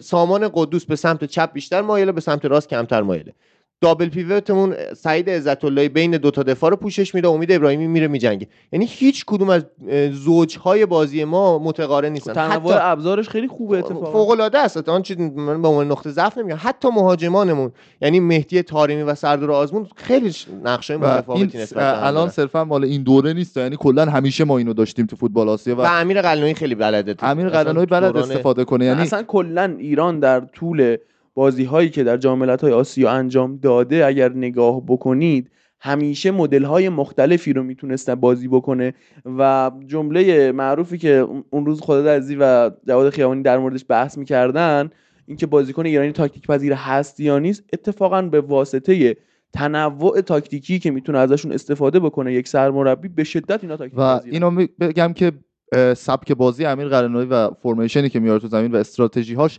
خیلی بیشتر از این که به دوره اسکوچی شبیه باشه به دوره کیروش شبیه. یعنی با اینکه واقعا با اینکه خود امیر قلنوی با کیروش مشکلات حمله می‌کرد تیمش. آره و اینکه خیلی امیر قلنوی با کیروش مشکل داره ولی دقیقا داره از اون نقاط قوت اون استفاده می‌کنه و یه چیزایی هم خودش بهش اضافه قبول می‌کنه. ندارم ولی خب حالا خیلی نمی‌خوام بحث کنم که طولانی نشه. ولی ما اگه با تاکتیک کیروش بازی می‌کردیم قطعا جلو ژاپن بازنده بود. نه ببین تاکتیک. کیروش که دارید میگید ببین. ذهنیتیه که در جامعه شکل گرفته نسبت به اینکه تاکتیک کیروش دفاع اتوبوس دقیقا نه، نه، مثل. مورینیو مشکل ما ببین. من اصلا می‌خوام یه جمله میگم ما بازی با اسپانیا به خودمون توهین کردیم حتی اگر بهترین بازیمون رو کردیم این که سردار آزمون وظیفش مارک کردن بوسکتس واسه توهین به شعور اون, فوتبال نا- ایران اون ناشی از خب خب، حرف درسته اون ناشی از بیشعوری خود کیروشه خب که. به بازیکن ایرانی توهین می‌کنه خب ولی از یه جایی به بعد یک سری بازی هایی هم از تیم کیروش می‌بینیم ما که حالا نمی‌دونیم یعنی من واقعا نمی‌دونم تو ذهن کیروش چی گذشته. یه جایی شجاع شده یا یه جایی مثلا ریسک پذیر شده یا هر اتفاقی که افتاده. آره مثل ولز یا. مقدماتی ترجیح- 2018 و مقدماتی 2018 ببین. ترجیح داده که تیمش تهاجمی تر بازی بکنه. ببین من حتی بازی با ولز هم به نظرم بیشتر اون تحقیری که جلو انگلیس شدیم باعث شد. من کیروش رو خیلی دلیل بردمون نمی‌دونم. حالا خب. حالا. پیش بینی تو بگو فرید. پیش بینی اینه که ایران دو هیچ می‌بره. دو هیچ. دو هیچ تو گفتی دو هیچ. تو گفتی دو هیچ یا یکی یکی. تو منم؟ دو هیچ یکیش به شرط اینکه اشتباه فردی. نباشه. خب من میگم که قطر ایران رو می‌بره. چون دوست دارم مثلا. خب؟ حداقل همه با هم فوش نخوریم. آره اگه دیگه با- یا یا من فوش می‌خورم یا شما. خب ولی داستان اینه که حتما 24 ساعت قبل بازی برید سر بزنید به اینستاگرام کافرنت اونجا یه استوری می‌ذارم. مسابقه پیش بینی با جایزه نقدی. تازه این خیلی خوبه. و در مورد بازی ایران و قطر اگه باز حالا فرید که گفتش پیش بازی شو شما دوتا هم پیش بازی دارید بگید که بازی. بسیار مهمی که من واقعا دوستان دارم بازی کره است. کره چجوری اومد و اصلا همش توی این جام کره از باخت در رفت از حذف فرار کرد یعنی خب این همون کلینزمن چیزی بود که من. شروع کردم جمله اصلا جمله و حرفم آره. اصلا اینترو داستان من این بود که آقا مربی که ما میاریم در آسیا چقدر فهم اینو داره که در آسیا داره کار می‌کنه. و یورگن کلینزمن با اینکه مربی به شدت بزرگیه و به نوعی نیست دیگه. مربی بزرگی نیست انسان بزرگیه تو فوتبال. انسان بزرگی هم نیست. یعنی آقا انسان کلام. منعقد شه. یورگن. کلینزمن شروع یک پازلی رو در آلمان گذاشت و بنا نهاد که شدش آلمان 2014 خب اینو قبول ندارید؟ چرا؟ من قبول دارم. خب پس این پس این میشه گفت اثرگذاره. مربی بزرگی هم نباشه مربی اثرگذاریه. درسته؟ این آدم دست- اومده در دستیارش یواخیم لوف نظر من کارا رو یواخیم لوف می‌کرد. خب بعدش اصلا- هم یواخیم لو دستکار دستکارش. دستیارش کی شد؟ هانسی فلیک. هانسی فلیک پس کارا رو پس فلیک می‌کرد. کارا رو فلیک می‌کرد. الان دستیار فلیک دستکار دستیار کارا. خب نمیشه که. این یه این چرخه یه جایی باید تموم شه دیگه خب نمیشه. آقا. یورگن کلینزمن که اومد در کره جنوبی خیلی تیمش داره خوب بازی می‌کنه به نوعی. خیلی تیمش داره از ستاره هاش استفاده می‌کنه. ولی ناشی از این نیستش که تیمی رو آنالیز کرده باشه. اصلا ناشی همه- دیگه فقط داره از ابزارهای خودش آره، استفاده ببین، می‌کنه. اصلا یعنی حالا- اگر یک تیمی مثلا فرضا فکر کنیم الان با ایران قرار بازی بکنه. فرضا حتی می‌دونه ایران تاکتیکش چیه و مثلا تاکتیک ایران kick and rush ه. اگر ایران تاکتیکش رو عوض بکنه این دیگه نمی‌تونه کاری بکنه. بس همینه. یورگن کلینزمن مربی مدرنی نیست. اصلا همتون قبول دارین شانسی اومد آره شانسی رو نمی‌تونم شانسی شانسی استفاده از ابزارهاشه. بگم من در مورد کره چون دیگه واقعا کم کم باید برم. کره جنوبی تیم خوبیه و اومدن ساختار اولی اشتیلی که انتخاب انتخاب اشتباهی بود برای کره و اون موقع واقعا دیدیم که تیمشون سطحش که اومده گفتی عبارت بود اولی اشتیلی اولی اشتیلیکه آره آه، مربی. آلمانی بود و کلینزمن هم در ادامه همون راه به نظرم و پائولو منتو با اینکه انتخاب درستی بود و تو جام جهانی خیلی موفق عمل کرد اما به درد جام ملت آسیا نمی‌خورد. ولی یک ساختار خوبی از لحاظ دفاعی به تیم ملی حتی کره داد. الان مانچینی هم فرید من گفتم انتخاب خوبی برای آسیا نیست مانچینی اسکواد اسکواد عربستان اسکواد قهرمانی. به نظرم هست یعنی فقط اون داستانایی که یه سری از نه به نظر من اسکواد عربستان اسکواد قهرمانی نیست. اسکو... نه اسکوادشو کاری؟ ندارم. ببین اسکوادش یک سری چ- به قولی پروپاگانداه. بخش اعظمی از اسکواد عربستان پروپاگانداه. نه اسکواد عربستان اسکوادش از ایران بهتره. نه اصلا چرا؟ اصلا اینو قبول ندارم. من به نظرم فقط ژاپن و کره اسکواد بهتری از ایران دارن و شاید هم در یک پست های ایران بهتر باشه. استرالیا و عربستان اصلا اسکوادی در حد ایران نداره. و اون نتیجه که عربستان در طول این مدت ها می‌گرفت فرزند برابر آرژانتین نتیجه اون شیمی بود که بین بازیکناشون و شکل رنار، گرفته رنار. بود. رینار و رنار و رنار خب؟ و رناری که می‌فهمید فوتبال منطقه رو. اصلا مانچینی این بله، موضوع رو نمی‌فهمه. رنار تنها یعنی مربی تو اصلا همین کاری که می‌کنی ببخشید من وسط حرف آره. ادامه میدم این موضوع رو. چون این دعوایی هم که شکل می‌گیره بین مربی و بازیکن مانچینی باید بفهمه داره کجا این کارو می‌کنه. خب؟ این خیلی فرق یه سری داره بازیکن گفته بودن ما باید فیکس باشیم مانچینی هم تو کتش نرفته بود گفته بود خدا اینجا نگهدار عربستان حالا- اینجا ایتالیا. ببین، کار غیر حرفه‌ای ببین کار غیر حرفه‌ای گذاشته کنار من باش OK ام ولی با حرفی که زد OK نیستم با خود مانچینی چی که گفت؟ بگی گفت که برای تیم ملی کشورت وقتی می‌خوای بازی کنی این درست نیست اگر می‌گفت که برای باید به نظر سرمربی احترام گذاری و حرفه‌ای باشه من قبول می‌کردم ولی از کسی که ذهنیت ایتالیایی ولی از. کسی که به خاطر اون 28 میلیون دلار تیم ملی ایتالیا رو ول تیم ملی کشورش؟ رو ول کرده اومده عربستان. نمیپذیرم خودش تیم ملی کشورش رو ول کرده آقا ببین. بازیکن نمی‌تونه جابجا. بشه آره ولی اینکه. می‌تونی بگی غیر حرفه‌ای کار کردی من میذارمت کنار ولی نمی‌تونی به ارق ملی گیر بدی اینجا تو شخص آره، ما اینجوری باشه کیروش هم نمی‌تونه بهش ارق ملی گیر بده من چرا. اصلا ربط مگه کیروش الان من کسی که کیروش و مثلا بحثی که داری. می‌کنی منطقی نیست آقا مانچینی گفته بازیکنه عربستان که مجبورن برای تیم ملی عربستان بازی کنن باید با تیم ملیشون متحد. متحد بشن. حالا از بحث که مدعوا خب داشتیم. حتی آقا اصلا حتی اون حرکتی هم که مانچینی کرد حرکت اشتباهی بود یه سری بازیکنایی که خیلی موثر بودن در تیمش رو کنار گذاشت. نه خیر هر بازیکن رونالدو هم بگه من باید فیکس باشم خب این, نه مربی این ناشی از عدم شناخته که تو بهترین بازیکن تو نمی‌تونی باش تا بکنی. مجبوری بذاریش کنار. این ناشی از عدم شناخته. حالا در مورد کره. و اردن ما داریم صحبت می‌کنیم. مثلا آقا عربستان رفته خونهشون الان دارن در مورد مانچینی تو خودشون دعوا می‌کنن. آره. کره رو گفتم. اصلا این حالتی که پالو بنتو داد به تیم خوبه ولی بحثی که هست این شانسی بودن نیست. اینا یک فوتبالیه که از قدیم خیلی قدرتی تر شدن بازیکن‌های کره. یعنی بازیکن با مختصات کیم هم انگاری بلندتر آره. شده. یه بازیکن با مختصات کیم مینجا رو سال 2002 تو کره نمی‌بینی واقعا. اما الان دارن و چیزی که هست اینه که کلینزمن مربی مدرنی نیست و مربی های قدیمی مربی های مثل سبک دلوسکه مربی های مهم. 2006 مربی مثل خمزی که اومده ایران مثلا تراکتور خیلی شبیه رئال 2005 2006 اینا بازی می‌کنه سبکش چند تا بازیکن ستاره رو ول داده تو زمین 4 3 بازی می‌کنه اینا این نوع مربی خیلی آنالیز کن نیستن و خیلی ریاکشنی بازی نمی‌کنن. اصلا کاری ندارن حریفشون چی کار می‌کنه. بازی خوش می‌کنه هرچند که کلینزمن در این جام توی بازی با عربستان تیم رو یوهو برد رو سه دفاعه به عنوان مربی دقیقه ده عوض کرد به نظرم. ده دقیقه اول چهار دفاعه بازی می‌کرد نه اصلا سه دفاعه بود دیگه. بعد اصلا ترکیب اولیه سه دفاعه بود. بعد رفت رو سه دفاعه. دیگه چیزی که دیدیم عجیب بود. چون یک مربی که سبک هویت فوتبالی مشخصی نداره و نداشته هر جایی که رفته و توی تاکتیک های مختلف استفاده کرده. اما چ- کاری که بلدن رو هی انجام میدن یعنی توپ رو ببرن تو نیم فضا ببرن تو کنارها دور بزنن باز یکی یه دفاعی اوورلپ کنه بفرستن ساند کنن این کاری که دارن انجام میدن. الان میگی مربی قدیمیه مثلا کلینزمن. خب مثلا قلنوی هم همینه. نه، چطور مرب- در مورد قلنوی میگی که اینا آنالیز کرده بودن فلان؟ واقعا مربی قدیمی نیست. اگر مربی قدیمی هست. ربیعی که اینقدر از مثلا تعریف می‌کنن ازش تو فوتبال ایران. یک مصاحبه ای داره میگه آقا امیر قرنوی یکی از بروزترین آدمایی که تو فوتبال ایران تو وجود فوتبال داره کجا؟ تو فوتبال ایران. آها. ولی خب نه آقا شخصیت قلنوی جوریه که اگر به روز هم نباشه خودش به روز نباشه آدمای به روز رو کنارش بروز میاره مثل. سعید ام. علویی مثل مجید صالح حتی. آره مجید صالح یا یه دستیار خارجی هم تو سپاهان داشته اگه یادم تکسیرا بود. تکسیرا مانوئل تکسیرا. آره این آدما رو کنارش داره که بیان و این کارا رو انجام بدن و حالا خودش مدیریت کنه حواشی. یعنی یکی از نقاط قوت قلنوی به اینه که یه فهمی خودش از تاکتیک داره ولی به اندازه فهم اون دستیارش نیست حتی.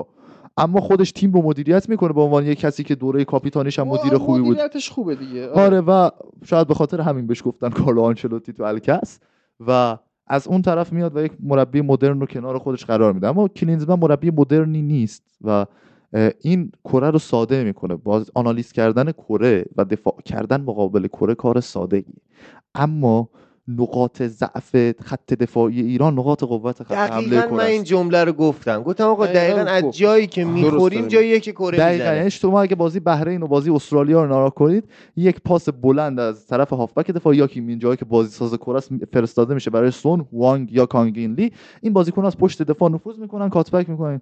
این گلیه که ما از آمریکا خوردیم. این گلیه که ما از ازبکستان خوردیم.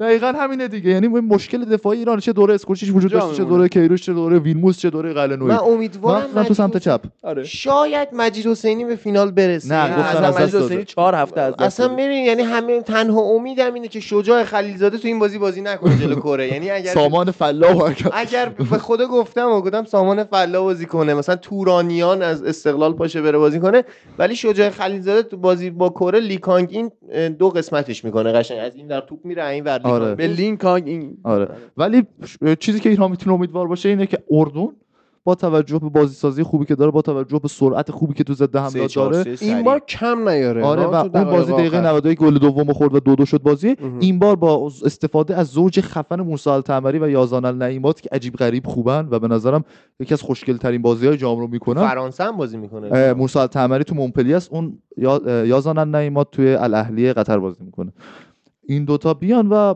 بازی رو عوض کنن و اردن بیاد فینال. اصلا شاید این. اتفاق بیفته. اما کره چیزی که داشت اینه که با صبوری و با حالا اینکه تاکتیکش رو هی امتحان کرد و بازیکن کلاس جهانی اومد بالا دیگه. هوانگ هم تو مرحله گروهی نبود. بازی آخر اومد. بعد بازی عربستان دقایق آخر اضافه شد تاثیرگذار بود و بازی استرالیا که فیکس بود و عالی بازی کرد. قضیه فقدان مهره تاثیرگذار رو هم می‌تونیم در استرالیایی ببینیم که کره بردش آره استرالیا از لحاظ تاکتیکی به نظر من یک تیم خوبه و یه چیزی که استرالیا داره به نسبت تیم های دیگه آسیایی که اینا ندارن اینه که تیم احساسی نیست این استرالیا حقش بود بیاد بالا یعنی کلا استرالیا خب نه فقدان بازیکن بود دیگه فقدان بازیکن. خلاق داره استرالیا آره. آخه تاکتیکی که بازی می‌کنه اصلا خلاق نمی‌خواست یعنی خب شاید مجبور. شده بود که در آره مجبور میشه. اصلا کلا استرالیا در تاریخ فقدان بازیکن خلاق داره یعنی هر چقدر که دفاع های غول و خوبی دارن دروازه‌بان های خوبی دارن مثل همین متراین که 2015 فوق العاده بود و مهاجمای خوبی داشتن مثل هری کیول و مارک ویدوکا و تیم کیهیل که 2015 دیگه به یک سطح خوبی رسیده بودن و یک مربی با کلاس و با تاکتیک داشتن پشت سرشون و بازی هم تو جام خود جام تو کشور خودشون بود. خب قهرمان شدن دیگه. هیچ وقت استرالیا تیم جذابی نیست نگاه کردنش واقعا. واقعا کسل کننده کسل. کننده. جام در واقع تورنمنت حذوی بازه قشنگ. این آره. تاکتیکی که بازی می‌کنه حذوی چیز هم نیست. و اینکه فشار مردم هم روشون نیست چون اصلا فوتبال- براشون اهمیتی نداره. نیستن. کانگوروهاشون از مردمشون بیش گوسفندای نیوزلند از مردمش بیشترن حالا داشت در مورد دستیارای قلنویی صحبت می‌کردیم. من یه دستیاری واسه سوال شد. رفتم سرچ کردم به اون خندم گرفت. هومان افاضلی؟ طرف سال 1945 دنیا اومده. پلیس آف برث رو نوشته ناتسی جرمنی. تو آلمان نازی دنیا اومده. یعنی پلیسش زده ناتسی جرمنی. بعد آخرین باری هم که کار کرده سال 2005 تا 2017 مربی زیر 23 ساله های افغانستان بوده. در مورد کی دارم صحبت می‌کنم؟ اریش روتمولر تو زیر 23 ساله های افغانستان از دنیای مربیگری خدافزی کرد و 2017 رفت دنبال زندگیش الان 78 دستیار سالشه و هنوز. نمرده. دستیار علیدایی بوده و بعدم اومد استقلال. دستیار علیدایی بود آره. بسیار قلعه نوعی من هرچی داریم بعد یه دقیقه ذهنم آره. رفته دور آره، قلعه نه نه. دستیار که اومده بود؟ ایران دیگه. آه، می‌دونم. آره. سوال شد برام این. ولی جالبه که تو آلمان نازی دنیا اومده. این کلا قلعه نوعی در استفاده از دستیارهاش واقعا مثل یحیی گل کار می‌کنه. حالا یحیی گل محمدی یه ذره واقعا به دستیار آخرش پر و بال داد که انگاری زیرش رو خالی کرد و حالا در مورد اون میشه بعدا صحبت کرد. و کلیت ماجرایی که ما در مورد این جام ملت ها می‌تونیم صحبت بکنیم اینه که امیر قلعه‌نویی در درست ترین زمان ممکن اومد آره تیم 2007 ملی شد. زود بود نه این این که اتفاقا به نوعی 2007 اتفاق خوبی بود یعنی امیر قلعه‌نویی نه. اومد شد برکنار شد و سالها آتش این رو داشت که بیاد و الان که آتشش به نوعی در جای بلوغ رسیده اومد و به نتیجه می‌خواد برسونه کارو. ولی بحث من صحبت اول فرید بود که گفتش که آقا مربی خارجی هم می‌تونه بیاد ولی در این بازه زمانی هیچ مربی خارجی نمی‌تونه و اما چالش اصلی فوتبال ما بعد حالا من بعد, بعد از, از این فینال و جام اینا. بعد از این جام ملت ها شروع میشه. چرا؟ ما الان میانگین سنی ترکیبمون 39 بوده مقابل ژاپن. این که ببینیم یک مربی ایرانی آیا واقعا می‌تونه این تغییر نسل انجام بده با توجه به فاصله وحشتناکی که بین لیگ ما افتاده دیدیم بازیکن بازیکن‌های لیگ اومدن تو زمین چه اتفاقی رضا. اسدی که نه شرایط ببین حالا بحث این نیست که حالا هر چقدر تو با کیروش مشکل داشته باشی کاری که تغییر نسلی که بعد از جام ملت‌های 2015 و جام جهانی 2014 انجام داد که فوق‌العاده بود. یعنی آوردن این بازیکن‌ها اون و بازیکنایی که سال 2014 15 بازی کردن اون زمانی که تازه رشد کردن اصلا کیروش بوده؟ نه می‌دونی چه. اتفاقیه؟ ببین این که این بازیکن‌ها اومدن در تیم ملی بازی کردن خب این بازیکن‌ها به نوعی وجود اومدن. اینکه تو تیم ملی بهشون بازی داده بشه کار کیروش بود. و و این موضوع ناشی از این نبود که کیروش شاید استعداد یا به خوبی باشه. اصلا بگیم فرضاً بگیم دلال خب؟ کیروش خیلی قدرت و جذبه داشت در اون آره، موقع ببین. که تصمیمی که گرفت کسی بهش آره اعتراض و- نکرد نه میگم روند اضافه شدن این بازیکنایی که مثلا از اون نفت تهران رشد کردن و اینا. روند- امیر قلنویی هم بود ازشون استفاده می‌کرد نه من- می‌کرد نه من میگم روند اضافه شدن این بازیکن‌ها و روند لژیونر شدنشون که تیم ملی یک تیم با کلاس شده من حالا هر آره. چیزی میگم من میگم این نسل 10 ساله هست از جام جهانی 2014 تا الان که حالا کمتر بودن و دیگه این نسل 2018 رو ما در نظر می‌گیریم ما به این نسل میگیم نسل 2018 چون اوج کارش هم جام جهانی 2018 بوده. این نسل هر تورنمنتی که رفته شاهکار داشته.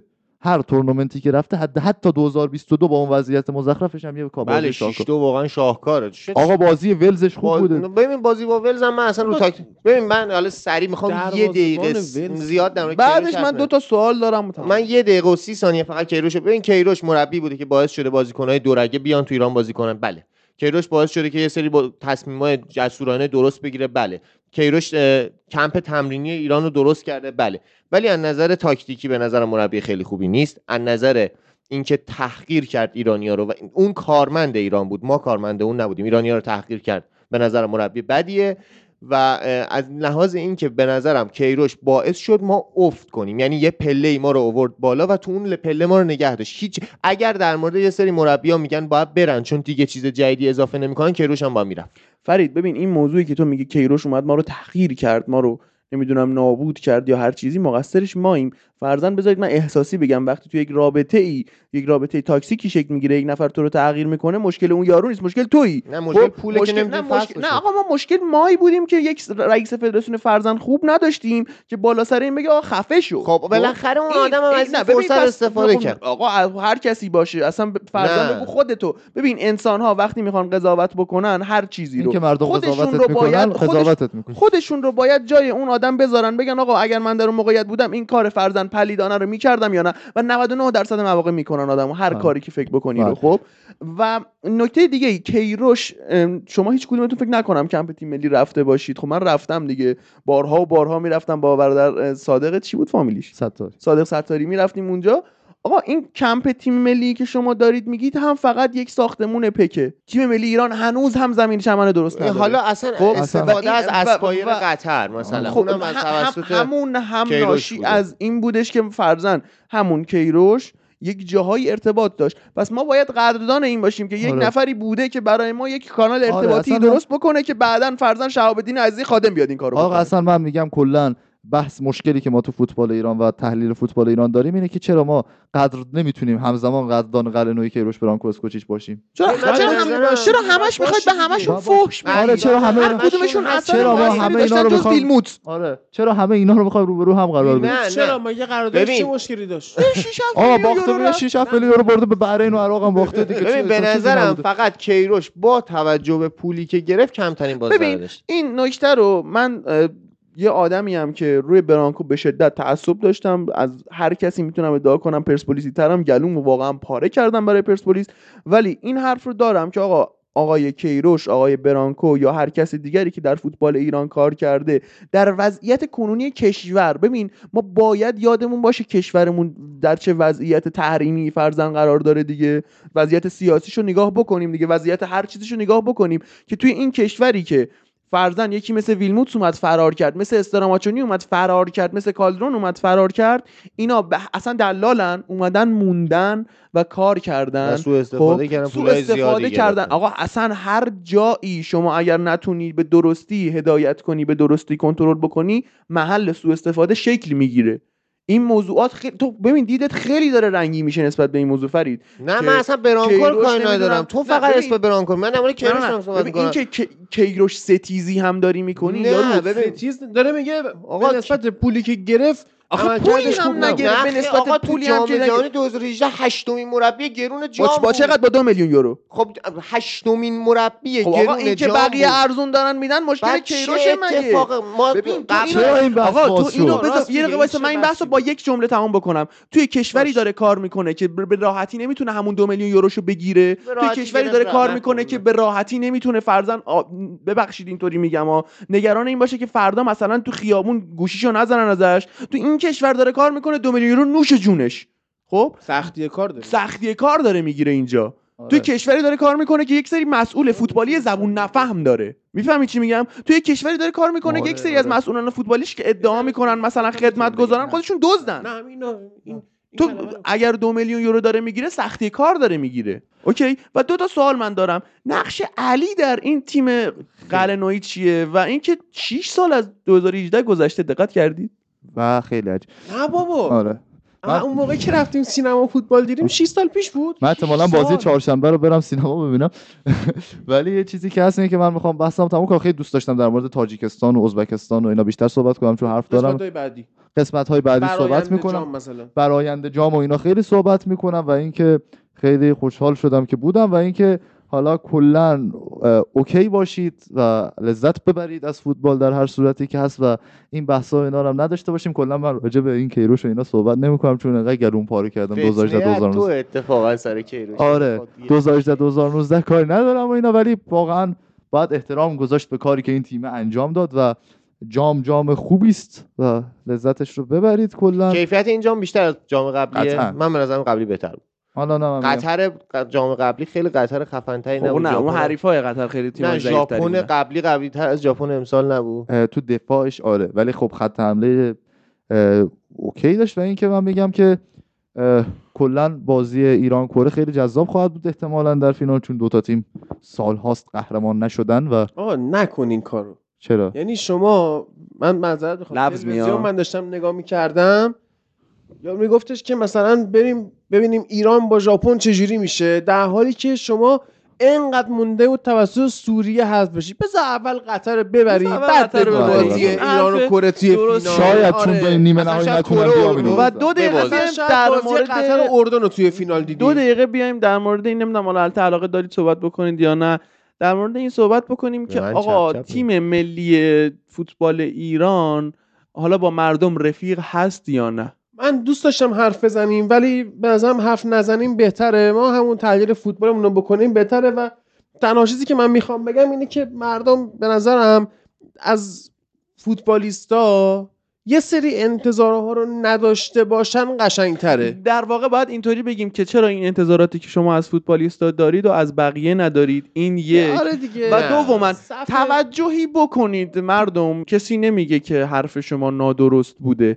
توجهی بکنید به اینکه خیلی از آدم هایی که روزگاری اومدن علیه این فوتبالیستا یک سری مطالباتی رو بله. بیان کردن خودشون چه, ماتحتشون چه کارهایی کردن؟ بود. چه کارهایی کردن؟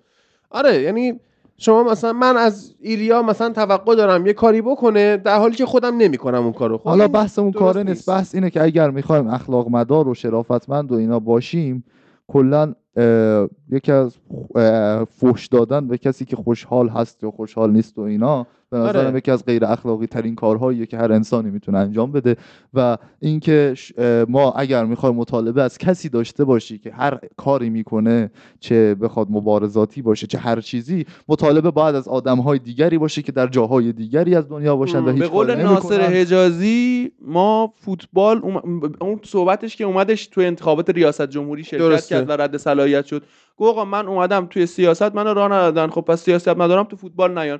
آقا شما انتظار سیاسی داری؟ فرزن برو. به نظر من من خودم آدم به شدت سیاسی ام تاوانش هم دادم. خب آقا شما وقتی انتظار سیاسی داری از سیاست مداره داشته من اصلا باش. می‌دونی من این بحث رو کلا اصلا این قسمت رو با همین بحثه من ببندمش.